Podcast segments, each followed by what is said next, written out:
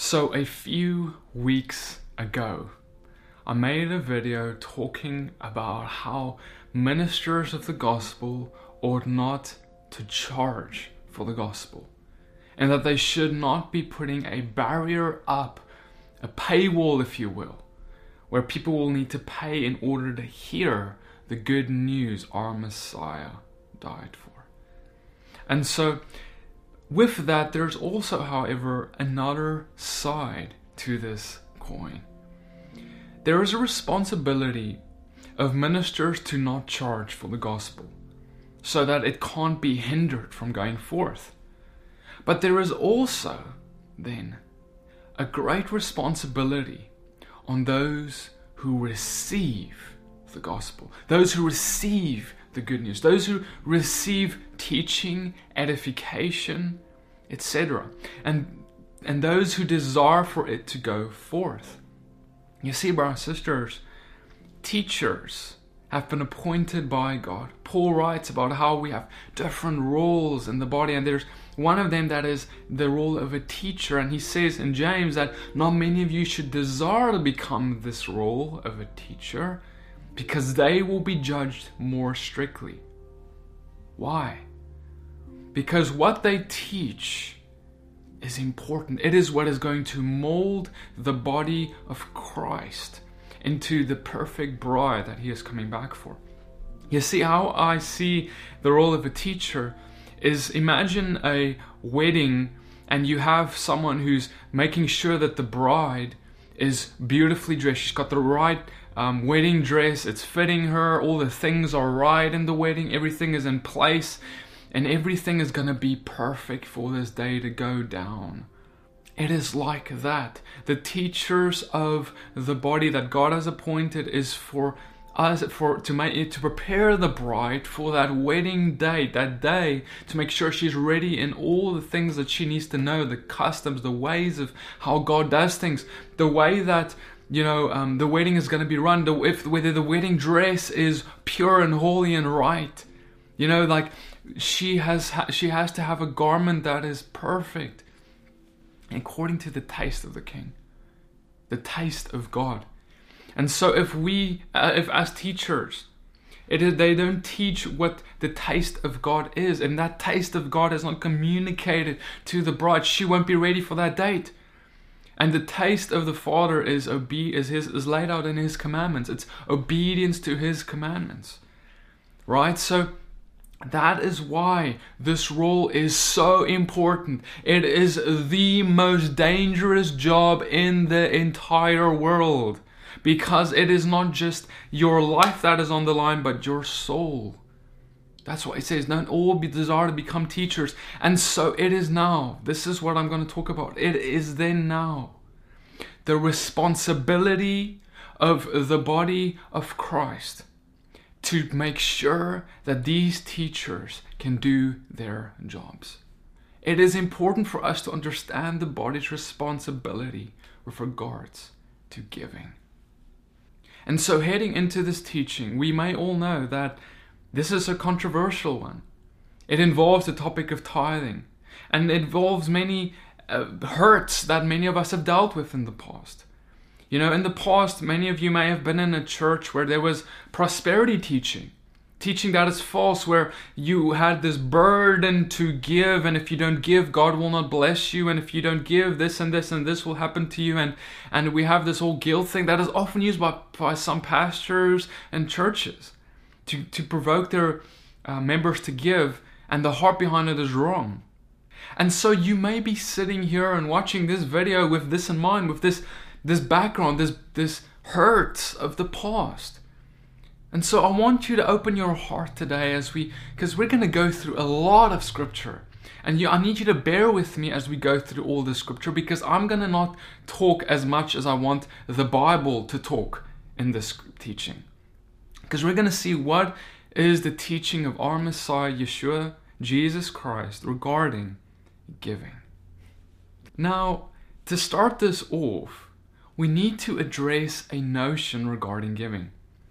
And that is that some believe that pastors or full time ministers of whatever kind are not supposed to be receiving a salary or a or wages for their work in ministry, but rather that all ministers who are um, whatever kind of minister of the gospel should always have a job on the side, like Paul, who was a tent maker on the side, and from that they should derive their income. And there should there's actually no real biblical basis for um, pastors or anyone getting a, a getting their wages from preaching the gospel.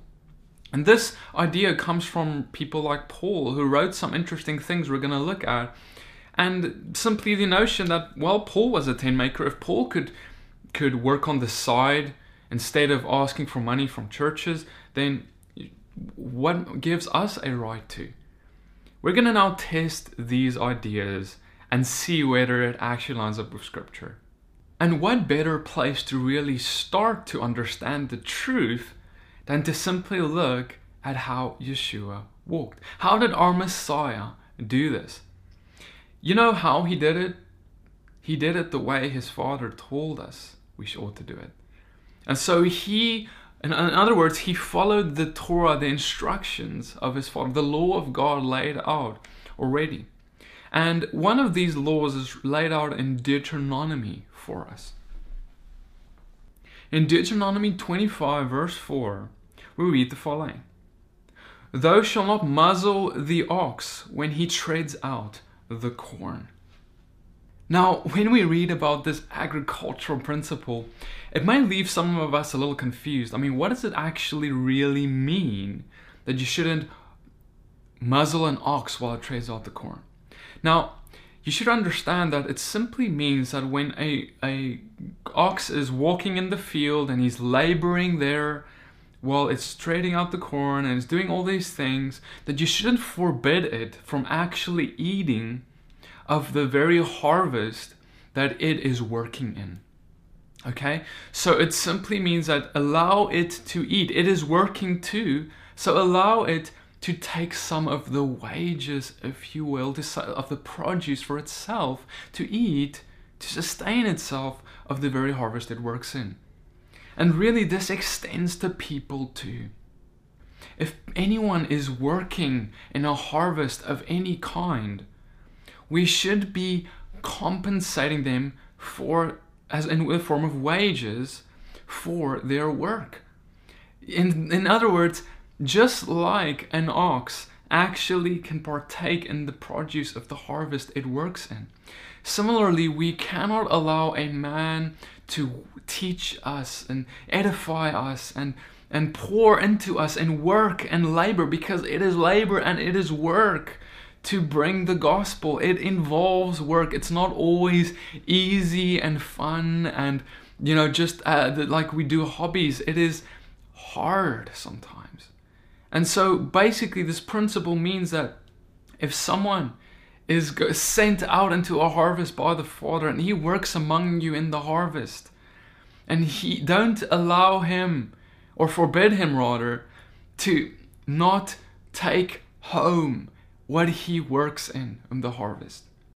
And this is why we read here in 1 Corinthians 9, verse 11 If we have sown spiritual seed among you, is it too much if we reap material goods from you? Paul is adding to this idea by saying that if we are sowing spiritual seeds among you, can't we benefit from you and the physical needs that we have? Because, brothers and sisters, spiritual seed, how much more valuable is it than the physical needs that we may have? You see, spiritual seeds bring forth salvation, and we're talking about things like eternity, we're talking about things like eternal security, we're talking about important things. We're talking about holy living, we're talking about walking as a Messiah, we're talking about that that the preparation that that bride needs to be receiving like we talked about in the beginning of this video how important can that be and so for that for those who labor in that way to go unmet in their needs wouldn't that be a great sin if we simply take take take but we never give back Paul goes on to write that in 1 Corinthians 9, verse 14, so also the master instituted that those announcing the good news should live from the good news. So let's just look at how Yeshua himself was provided for. Because surely his model of ministry, of him and his disciples, should be the same model that we follow. We are his disciples also, after all. And so we read in Luke 8, verse 1 Soon afterward, he went on through cities and villages, proclaiming and bringing the good news of the kingdom of God. And the twelve were with him, and also some women who had been healed of evil spirits and infirmities Mary called Magdalene, from whom seven demons had gone out, and Joanna, the wife of Chuza, Herod's household manager and Susanna and many others who provided for them out of their means. And so we read about how Yeshua was provide he was bringing deliverance, right? He was bringing freedom to all these people. And he his work was provided for not only him but his disciples as well that their whole team their work was provided for by these people who they were serving and bringing freedom from. We, we read about this person who was, who was freed from demons, and Yeshua provided f- that freedom, and then she paid back by providing there for his needs, making sure he has everything he needs to be able to continue the work that the Father has given him, the callings the Father has given him and his disciples. But I know what you may be thinking. Paul is a tent maker. Paul didn't take money from anyone. He, in fact, rejected them oftentimes. So, isn't that a precedent for us to also reject people when they want to give and we shouldn't be taking? We should also just be tent makers? Let's look at what Paul is actually saying in context. We read about this idea in 1 Corinthians 9, verse 4. Do we not have a right to eat and drink? Do we not have a right to take along a sister, a wife, as do also the other emissaries and the brothers of the Master and Peter? Or, or do only Barnabas and I have no right to refrain from working? Who serves as a soldier at his own expense? Who plants a vineyard and does not eat of its fruit? Who shepherds a flock and does not feed on the milk of the flock? Do I say this as a man? Or does not the Torah say the same too? For it has been written in the Torah of Moses, You shall not muzzle an ox while it treads out the grain. Is it about oxen God is concerned? Or did he say it because of us all? For this was written because of us, that he who plows should plow in expectation, and the thresher in, ex- in expectation of sharing. If we have sown spiritual seed among you, is it too much if we reap material goods from you? Now, let's just stop here before we read on. There are some amazing things Paul is saying here. As a uh, emissary, as a worker in the gospel, he says that they have a right to eat and drink too. They have a right to be receiving back. He actually says they even have a right to take among a sister or a wife, in other words, someone with them who also needs to be taken care of on their way right? When they're going out to preach the gospel, they have the right to take a wife who needs to be taken care of. And then he goes on and he says, Who serves as a soldier at his own expense, right? How can you expect someone to minister the gospel and as a soldier of God at his own expense? Right, uh, while not being paid to do so, just like we pay our military of the world to be uh, a military to be able to protect our countries. How much more should we make sure the soldiers of the gospel are paid for their labors? He says that those who plow should plow in expectation, and those who thresh should thresh in expectation of sharing. You know what that means? He's saying that if you, if we are work if you're a worker in the of the gospel, if you're working in the harvest, you should be plowing in expectation, like that ox should be getting the from the harvest itself, should be provided for in material needs. In the same way, then he also then says, the one who receives from the harvest should receive, and he should understand that there is an expectation that they should be sharing from what they receive. They should be sharing, uh, that when they receive spiritual seed, they should be sharing in material things. Brothers sisters, this is what Paul is saying. He's basically echoing what we have been talking about earlier. But now, Gil, now he takes an interesting turn and he says something different. Look what he says next. He says, If others share authority over you, should not rather we? But we have not used this authority, but we put up with all, lest we hinder the good news of Messiah. Do you not know that those serving in the set apart place eat from the set apart place, and those attending the slaughter place have their share of the offerings of the slaughter place? So also the Master instituted those announcing the good news should live from the good news. But I have used none of these, nor have I written this that it should be done so to me. For it would be better for me to die than anyone should make my boasting empty. Now, Paul says something weird. He, he he's talking about all these things about how we should be, you know, be giving to those who plow and, and work and all that. But then he talks and he says, "But I have not taken this. I, even though I have a right to it, I have not done this. Why? He tells us, he says, lest I hinder the good news. Okay, so there is a reason for this. He says, I have a right to do it, but I didn't because I'm going to hinder the good news by doing so. Now, we need to ask the question of how was the good could the good news have been hindered by Paul taking um, any compensation for his labors? In Acts, we will get a hint of this. In Acts 20, verse 33, we read, I have coveted no man's silver or gold or apparel. Yes, you yourself know that these hands have ministered unto my necessities and to them that were with me. I have showed you in all things that how that so laboring you ought to support the weak, and to remember the words of the Lord Jesus, how he said, It is more blessed to give than to receive. And so Paul says that you all know that these hands have been the thing that supported for my needs. I have for looked after myself. You didn't need to do it. I have not asked for anything from you guys.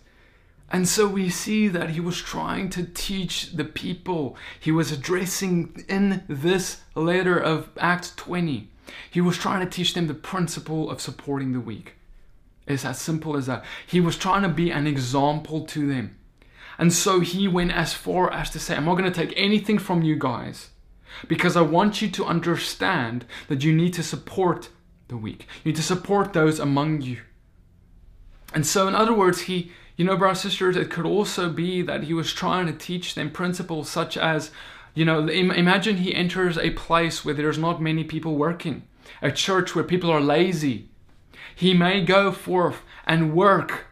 Look, guys, this is how we look after our families is we work, we labor, and then we take that and we the wages comes from that and we pay for our food and we take care of our families.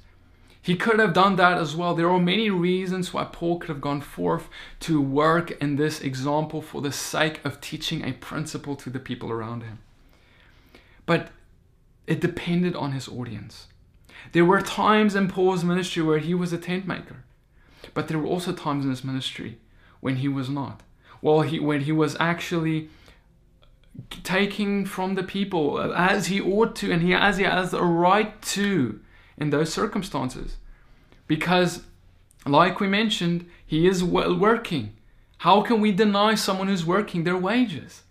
And so we read, for, for example, in Romans 15, Verse 24 I hope to see you in passing as I go to Spain and to be helped on my journey there by you once I have enjoyed your company for a while. And so we see that Paul here is actually telling these other people, this is a different audience. I'm going to come visit you guys and I'm hoping to be helped on my journey by you. It's he's basically telling them I I'm asking for an offering. When I come to you because he has travel expenses, he needs to pay for living, he, like all of us, right? And then we read further here in, in Philippians 4, verse 10. But I rejoiced in the Lord greatly that now at last your care of me has flourished again, wherein you also were also careful, but you lacked opportunity. Now you Philippians know also that in the beginning of the gospel, when I departed from Macedonia, no church communicated with me as concerning giving and receiving, but you only. For even in Thessalonica you sent once and again unto my necessity. Paul is writing his letter to the Philippians and saying, No one looked after me except for you. Once and yet again, thank you, thank you, thank you. He is thanking them for looking after him. And he's saying, Oh, and God will bless you for, th- for helping me. And he praises God for it. And he, see, brothers and sisters, we see this contrast not because Paul is against giving. Some people have taken some parts of Paul's writings and then said, well, look, no minister should ask for money because Paul was a tent maker. And everyone should be like tent makers. They should all have jobs on the side. And surely, surely, there are most of us are not full-time ministers. Most of us are in the workforce. Like I myself was in the workforce for a long time, and, and that's where I worked and then and then in the workforce we can still do the gospel proclaim the gospel as we can right?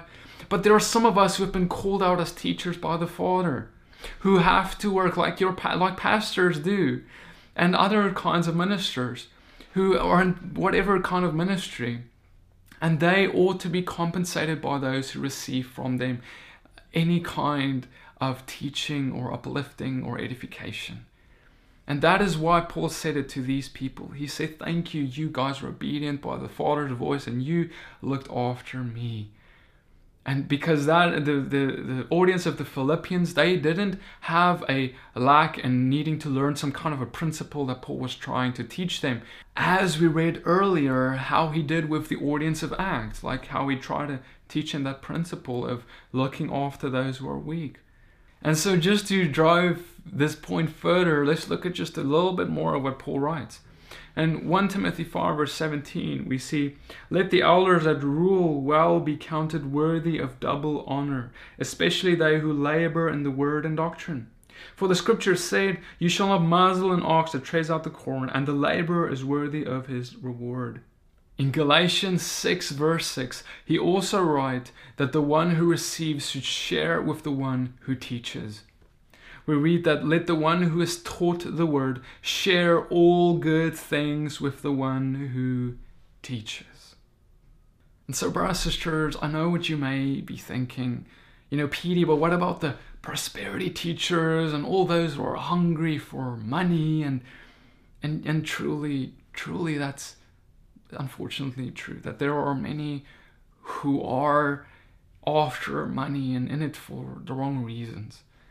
But what if, what if we shouldn't throw the baby out with the bathwater when we come free from those ideas, when we maybe see the truth regarding it, then we maybe we get someone who's ex- we see someone is exposed and we we see how they were misleading us regarding this with prosperity teaching or whatever it is I want to submit to you that you shouldn't then go and close your hand towards those who are actually needing the support. Brothers and sisters, you know, um, I think what the Satan wants to do oftentimes is he allows us to get hurt and then we close our hand to where it actually is needed to be open to. Right? There are many preachers of the gospel and churches and places where the, the, there is need and it is actually important for the body of Christ to give in those areas. Not because we must and it's this this burden and this this this this this guilt trip thing. I, I'm not gonna put you on a guilt trip. I'm not gonna do that and no one should. Okay? We give because we love God. We give because we we love his his body and his teachers. We give because we want his word to go forth. You see, brothers and sisters, we read in Nehemiah how the people stopped giving to the Levitical priesthood their tithings according to the law. And when they stopped giving, the word was not going forth anymore because they the Levitical priesthood had they couldn't be basically full-time ministers anymore. They had to go back in the fields and they needed to, to go work again. We read about this in Nehemiah. In Nehemiah 13, verse 10, we read, I also found out that the portions of the Levites had not been given to them, so that the Levites and the singers who did the work had fled each to his field. Think about this for a second logically, brothers and sisters. If we close our hand to ministers, they are unable to go forth doing full time ministry. They will be forced, even though they may be called by God to do ministry on a full time basis, as many are, they will now be forced back into um, everyday work, which is not in accordance to their calling because the body is not supporting them, like we read here that happened in Nehemiah with the Levites. And what will, what will be the consequence of that? The bigger consequence is that our children and as well as us, as well as the society around us, will not be receiving the word of God from these teachers who were appointed to proclaim the word. In fact, now what will happen is the word, the words of the world will echo just louder because we have less full-time teachers speaking the words of our Father. Less full-time prophets, if you will, going forth and doing his work. So, brothers and sisters, this is a big problem, and this is why in Malachi God said, "You robbed me." He's not talking about, you know, God. We I know we hear this passage used oftentimes, you know, where God said, "You robbed me in tithes and offerings." But I want to talk about that for a second because it is not God who needs our money. He is not. It's not about that. God is rich. He doesn't need our money. But let's see what he actually means here. In Malachi 3, verse 8, we read, Will man rob God? Yet you are robbing me. But you say, How have we robbed you? In your tithes and contributions. You are cursed with a curse, for you are robbing me, the whole nation of you. Bring the full tithe into the storehouse, so that there may be food in my house, and thereby put me to the test, says the Lord of hosts, if I will not open the windows of heaven for you and pour down for you a blessing until there is no more need.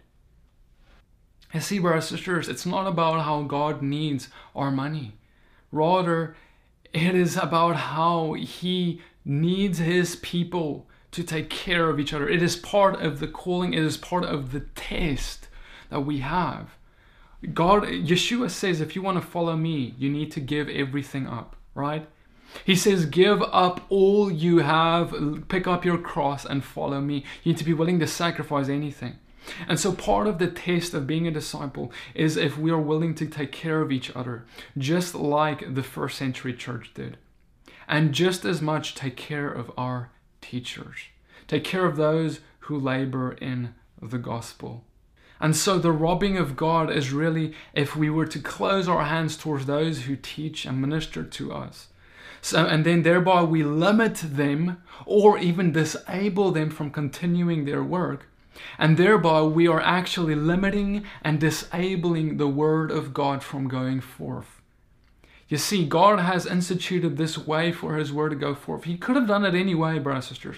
He could have just made it so that when you pray a prayer and ask Jesus to come live in your heart, that the gospel and everything is in your mind, everything you need to know, the whole Bible instantly comes into your mind and it's done. He, he, he's God, He could have done that.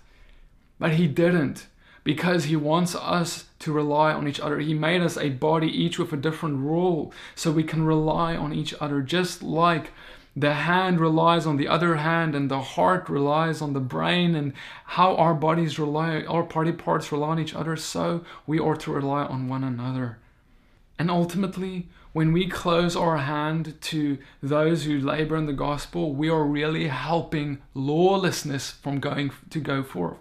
We're actually stopping lawfulness in our families in our congregations in our nations and we're actually aiding the lawlessness that the world is continuously trying to push. Brothers and sisters, you need to understand one thing. The world is economically funding lawlessness. Think about it for a second. We have Hollywood. We have all these dangers, all these sources institutions, organizations that are built on lawlessness, disobedience to the word of God, that are against his word. And they're being funded by the world to continue to spread their message. How much more are we to fund the message of the gospel? You see, it, how can we let the world fund more and pour more of the evils and the disgusting things into the minds of our children and to our nation and the rest of our nation? We ought to fund the truth. We ought to fund those who, who have been called to do that so that it can go forth. And this is what God says when He says, Put me to the test, as we just read. He says, Put me to the test and see whether there is not an abundance of blessing that I will pour forth when you give.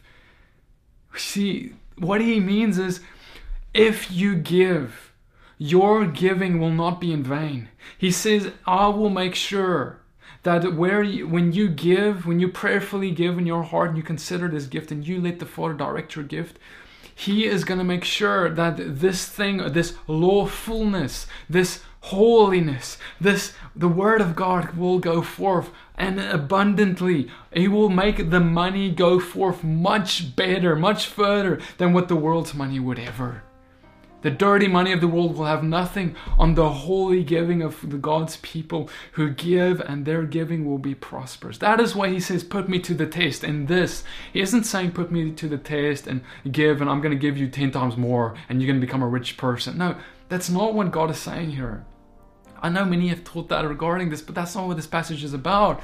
He is saying, Give and see how I will make your giving go forth abundantly. I will make your giving, let the kingdom go forth. You see, brothers and sisters, we have died to live for the kingdom of God. Everything we do should be for the kingdom. We should give and live for the kingdom, not just financially, that's the least of it. We should live for the kingdom and give our lives to it. You see, we're living sacrifices. That means that, brothers and sisters, you know, we talk about the 10% and the tithe and we talk about all these other things.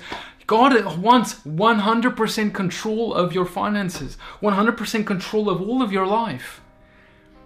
And, you know, that means that we come to Him with our finances and we say, Lord, I'm going to give you control. What do you want me to give? Where? How much? Do you want me to give 10%, 20, 30, 40%? This month, what do you want me to do? If there's a need, what do you want me to do about this? And let God direct your giving and give when He says. Brothers and sisters, I have incredible testimonies where God has told me to give my entire paycheck to someone. And God still provided when I was back when I was still working. He provides abundantly when we give. All right, he does that. That is who, who he is. He is the one who provides for our in our lacks. It is not your job who provides for you. It is not your uh, working just that provides for you. He is the one. Yes, we ought to labor. Yes, we ought to work, but he is the one who provides. And so, you know, I think it's important for us to also speak on tithing. And what is tithing? Mean for us here? I know there's a split. There are many people who believe, you know, tithing is simply for the Levitical priesthood. There are many people who believe that, you know, tithing is not in the new covenant. There are many people who believe that, you know, we are just to give free will offerings. And, you know, there's a lot of opinions, and then that's fine. I just want to give you my take on it, uh, which is, I think it's pretty simple. I can tell you that tithing is not supposed to be what many have made it to be. It's not supposed to be a legalistic burden that we put on people. Unfortunately, many pastors and churches have put this 10% thing on the heads of people or even more and said that they need to they are obligated to give this and if they don't then God will come and curse them. I have even heard pastors say that if God, if you don't give your 10%, God will take it out of your health and that He will make you sick and He will take it out of your doctor's bills. Like, that's crazy, brothers sisters. It, it breaks my heart how people can even say or think such a thing. you need to, we need to ask the question what is this whole idea of tithing where does it come from is it applicable what did yeshua think about it and what is is it relevant today what what is going on with this thing and so first off let's just look at what yeshua jesus perspective on tithing was we read in matthew 23 verse 23 Woe to you, scribes and Pharisees, hypocrites, for you tithe mint and dill and cumin, and have neglected the weightier matters of the law justice, mercy, and faithfulness. These you ought to have done without neglecting the others. And so we see that Yeshua, our Messiah, at the time of him being on earth at least, was not against tithing when he was addressing the Pharisees on how they tithe but they don't do the weightier matters, he wasn't telling them that their tithing was wrong. He was actually saying they shouldn't neglect that, but they should also do the weightier matters, matters of love and faithfulness and, and walk everything out, the greatest commandments which they were neglecting. And so, but what does it mean for today? Brothers and sisters, the reality is, is that the, the tithing idea that we read about in the Torah, in the law of God, of the 10% or, you know, actually ten, technically even more than 10% tithe, was just for the Levitical priests. We read about this here in Numbers 18, verse 21. To the Levites I have given every tithe in Israel for an inheritance, in return for the service that they do, their service in the tent of meeting. And so we see that tithing is only for the Levitical priesthood. The Levitical priesthood is a priesthood that not, not anyone can just walk, walk into and become by just saying a vow or doing anything like that. Rather, it is a priesthood of genealogy or bloodline. It is actually a priesthood that even our Messiah, Jesus, Yeshua, could not become a part of because he was not of the Levitical line. In the book of Hebrews, we read that he is of the priesthood of Melchizedek. All right, so that means that we cannot become Levitical priests when we become a pastor or a full time minister of whatever kind. So that means that you cannot apply the law about tithing with regards to the Levitical priesthood to a pastor of a church. And pastors who use the law to cause it to be a burden on their church members is abusing it when they might do it out and put uh, this thing of it is a compulsion that the church members need to be giving 10 plus percent to them. However, what we do know is that the principle of tithing a 10% was well known even before the law of Moses was given. We see this in the next two examples I'm going to walk you through. In Genesis 28, verse 20 and onwards, we read about how Jacob tithed a 10%. And keep in mind that this was before Moses, before the law was given on Mount Sinai, on stone, or any, any of that happened, before there was that solid writings Jacob knew about this. We read the following Genesis 28, verse 20. Then Jacob made a vow, saying, If God will be with me and will keep me in this way that I go, and will give me bread to eat and clothing to wear, so that I come again to my father's house in peace, then the Lord shall be my God. And this stone which I have set up for a pillar shall be God's house. And of all that you give me, I will give a full tenth to you. So we see Jacob saying that everything that I receive of, I will give a full ten, tenth, a 10% of to you, Father. He, he, may, he makes this vow in essence to God. And as I mentioned, this predates the law. We also have another example of Abraham himself. In Genesis 14, verse 18, and Melchizedek, king of Salem, brought out bread and wine. He was the priest of God Most High. And he blessed him and said, Blessed be Abraham by God Most High, possessor of heaven and earth. And blessed be God Most High, who has delivered your enemies into your hand. And Abraham gave him a tenth of everything. And so we see both Jacob as well as Abraham had these this concept of the tenth. Now, it's it, this means that Abraham must have passed this down the generations, and it means that Abraham must have learned this idea somewhere even before him.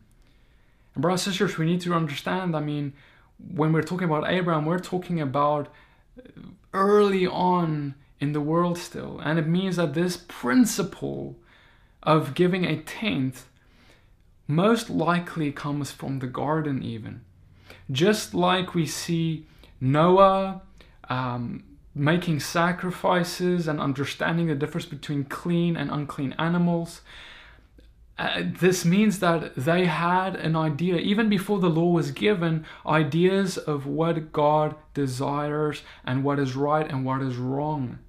In other words, they had orally been teaching and passing down the generations the teachings of the Father ever since the fall of man, before it was written down, as we see by Moses.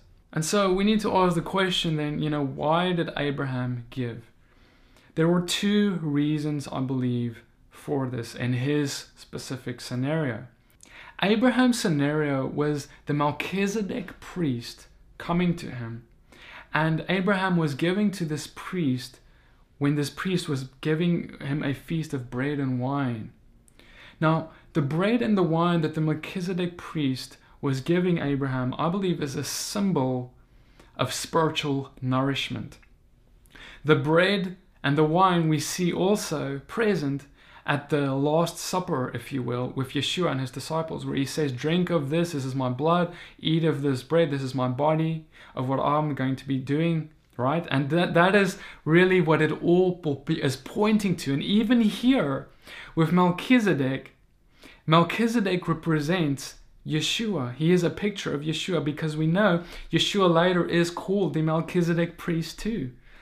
And so, just like the Melchizedek priest to Abraham was giving him bread and wine, just like Yeshua, the Melchizedek priest of us, is giving us bread and wine, he's giving his body and his blood this was Abraham giving him 10%, was Abraham giving this priest thanks for the spiritual nourishment that this priest was giving Abraham. Just like Yeshua gives us, and he gave his disciples, spiritual nourishment at the Last Supper and in the form of his sacrifice.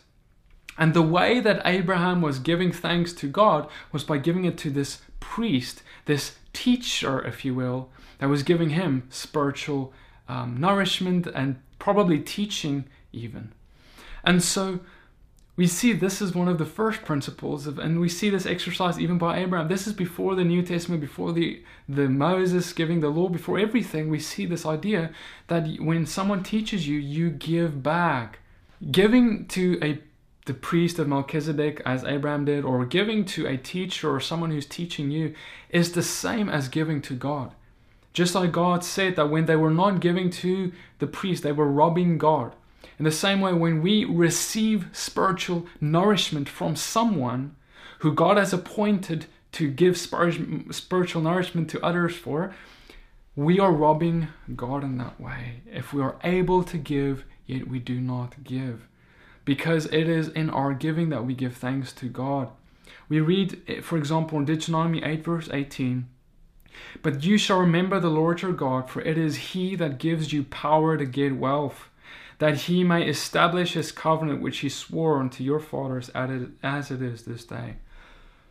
When we receive money for our wages by our job or in whichever way, we need to give back to God so that we can remember where our wages come from. That it doesn't just come from a boss, but it actually all comes from our Father. And so, with regard to tithing, here it is. We have realized that there is no Torah law applicable to pastors which allow them to say there is a law that you must give me 10%.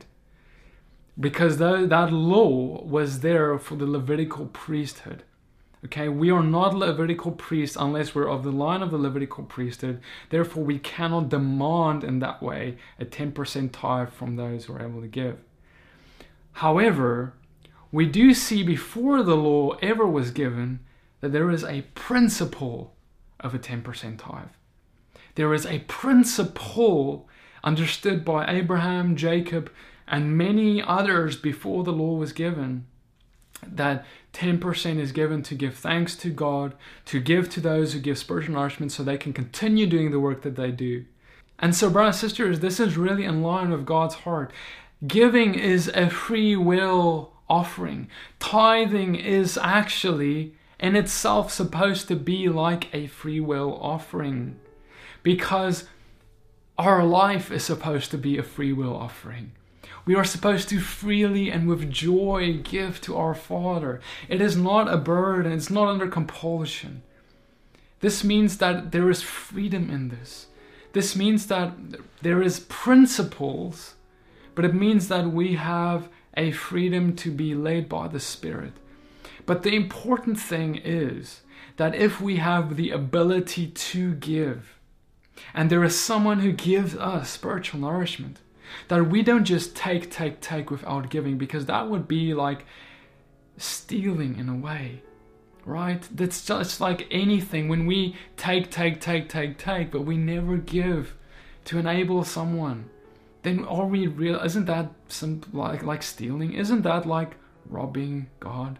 for what He has given us. If God has poured His Spirit into someone, filled him with His Spirit, and they're just like pouring it out for us, and as a drink offering, shouldn't we thank God for this person and, and His Spirit in this person and what He's given us through this person by giving to this person so they can continue to do what they're doing?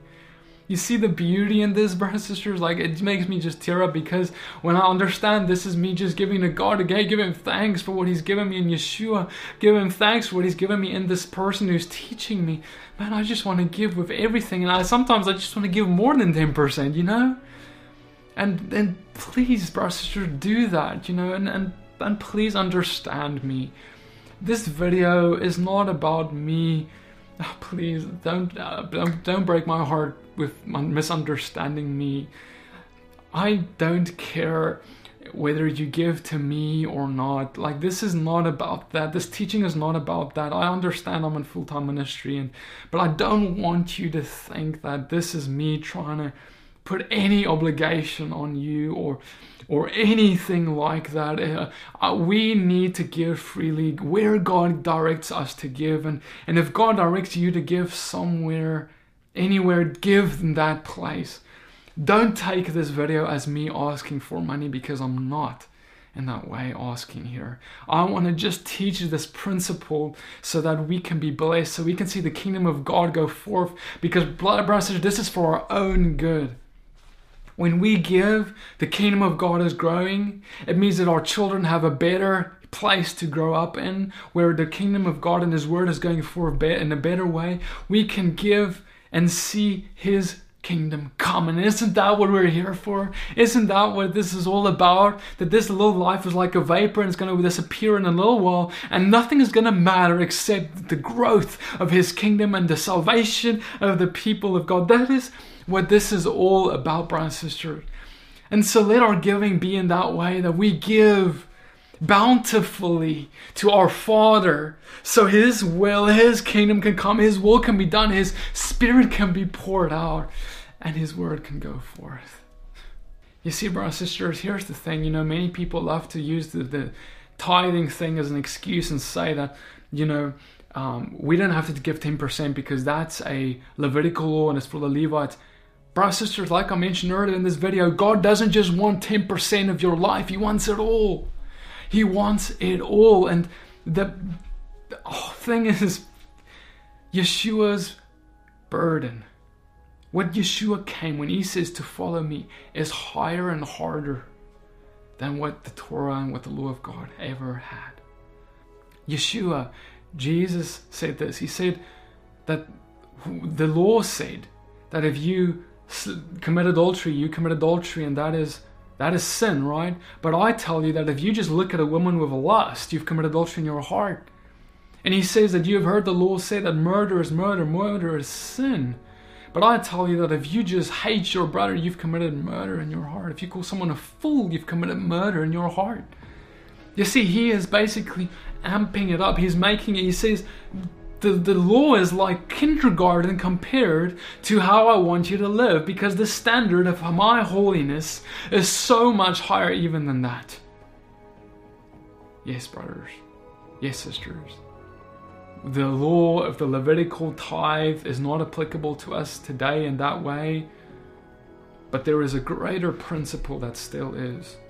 A principle that God wants everything in our lives. That we are to be a living sacrifice for Him and that we should not hold anything back in our life. And this is not just even about finances. We shouldn't be holding anything back. If God tells you tomorrow, leave your job and move to another country and go and feed the poor there, go and do it. You know, it's about having such a sacrificial lifestyle that you're willing to give it all up for the gospel at any moment. And that means that, yeah, that means your finances too. That means that you're obedient to His Spirit and you do what He leads you to do. And sometimes He's going to ask for more than 10%. Sometimes He's going to ask for 50. Sometimes, you know, He's going to ask whatever He asks. And the question is going to be, is are you going to be obedient or are you going to be like a rich man? Because see, brothers and sisters, the problem with the rich man was this very matter. Yeshua wasn't telling him to go and sell 10%. Yeshua told him to sell everything and follow him. You hear that? Yeshua didn't tell the rich man to give 10% to follow him. He asked him to give everything because that's where his treasure was. His heart's treasure was in his possessions. That's why God told him to do that. But see, the whole thing of the 10%, we get stuck on the 10%. It's just a starting principle. And those who, of us who are unable to give, who, who don't have the financial means at all, there is also no burden to give a solid 10%. We ought to give as we are directed in our hearts, but if you don't know, if you want a starting principle, go with 10%.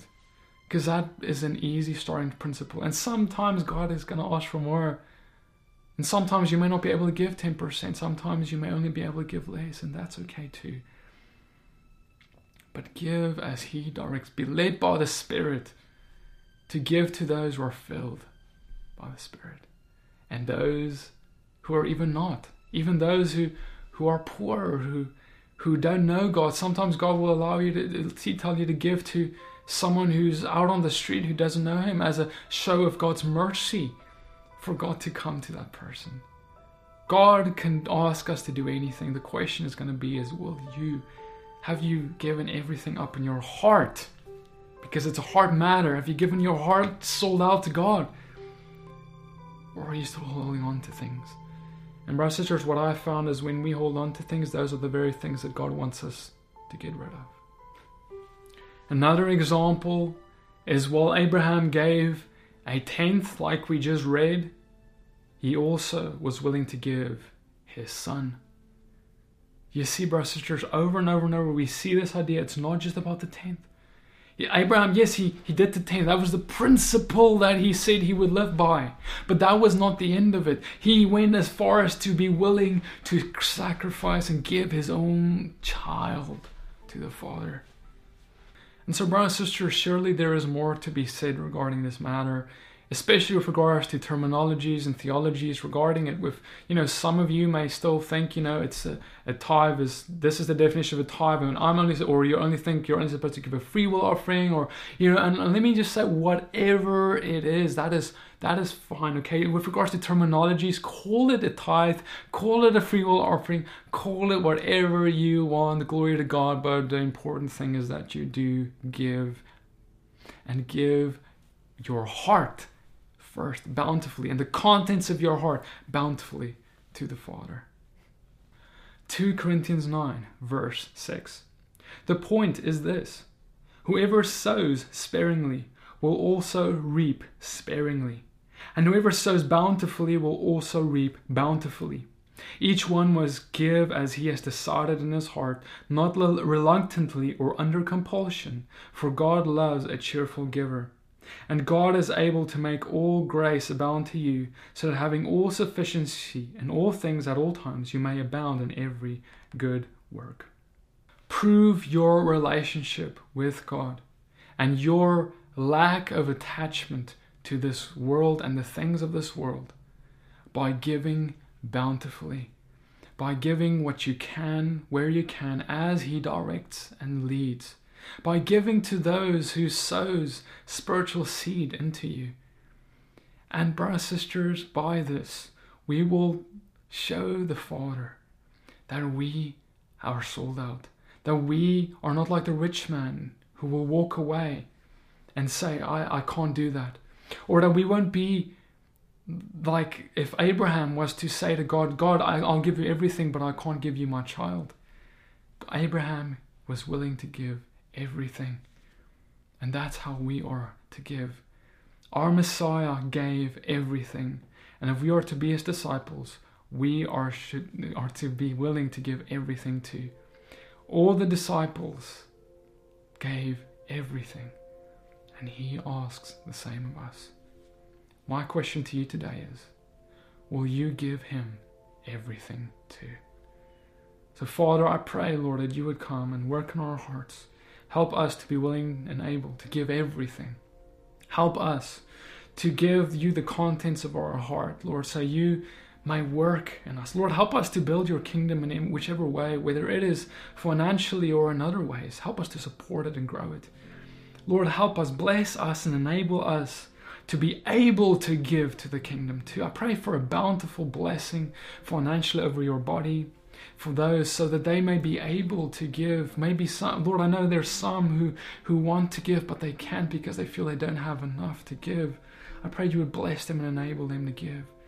Lord, I pray that you would enable ministers who are suffering because, to, to, to, be, to be able to receive for their needs and be provided for. Help us to not be like what happened to Nehemiah, how, we, how they stole from you because they didn't give to those who you appointed to preach the gospel. Father, I thank you. We will not be like that, but we will see those appointed in the gospel be able to be provided for their needs, and we'll be able to see your gospel go further than before because we are obedient in this way.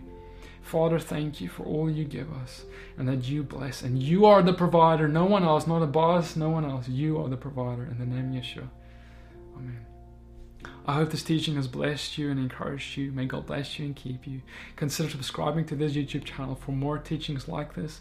Consider liking this video and sharing it with your friends for the truth regarding this matter. And I ask you that if you don't know if this is the truth, please prayerfully consider this before the Father and ask Him whether what I taught and said in this video has any truth to it. Shalom. Thank you.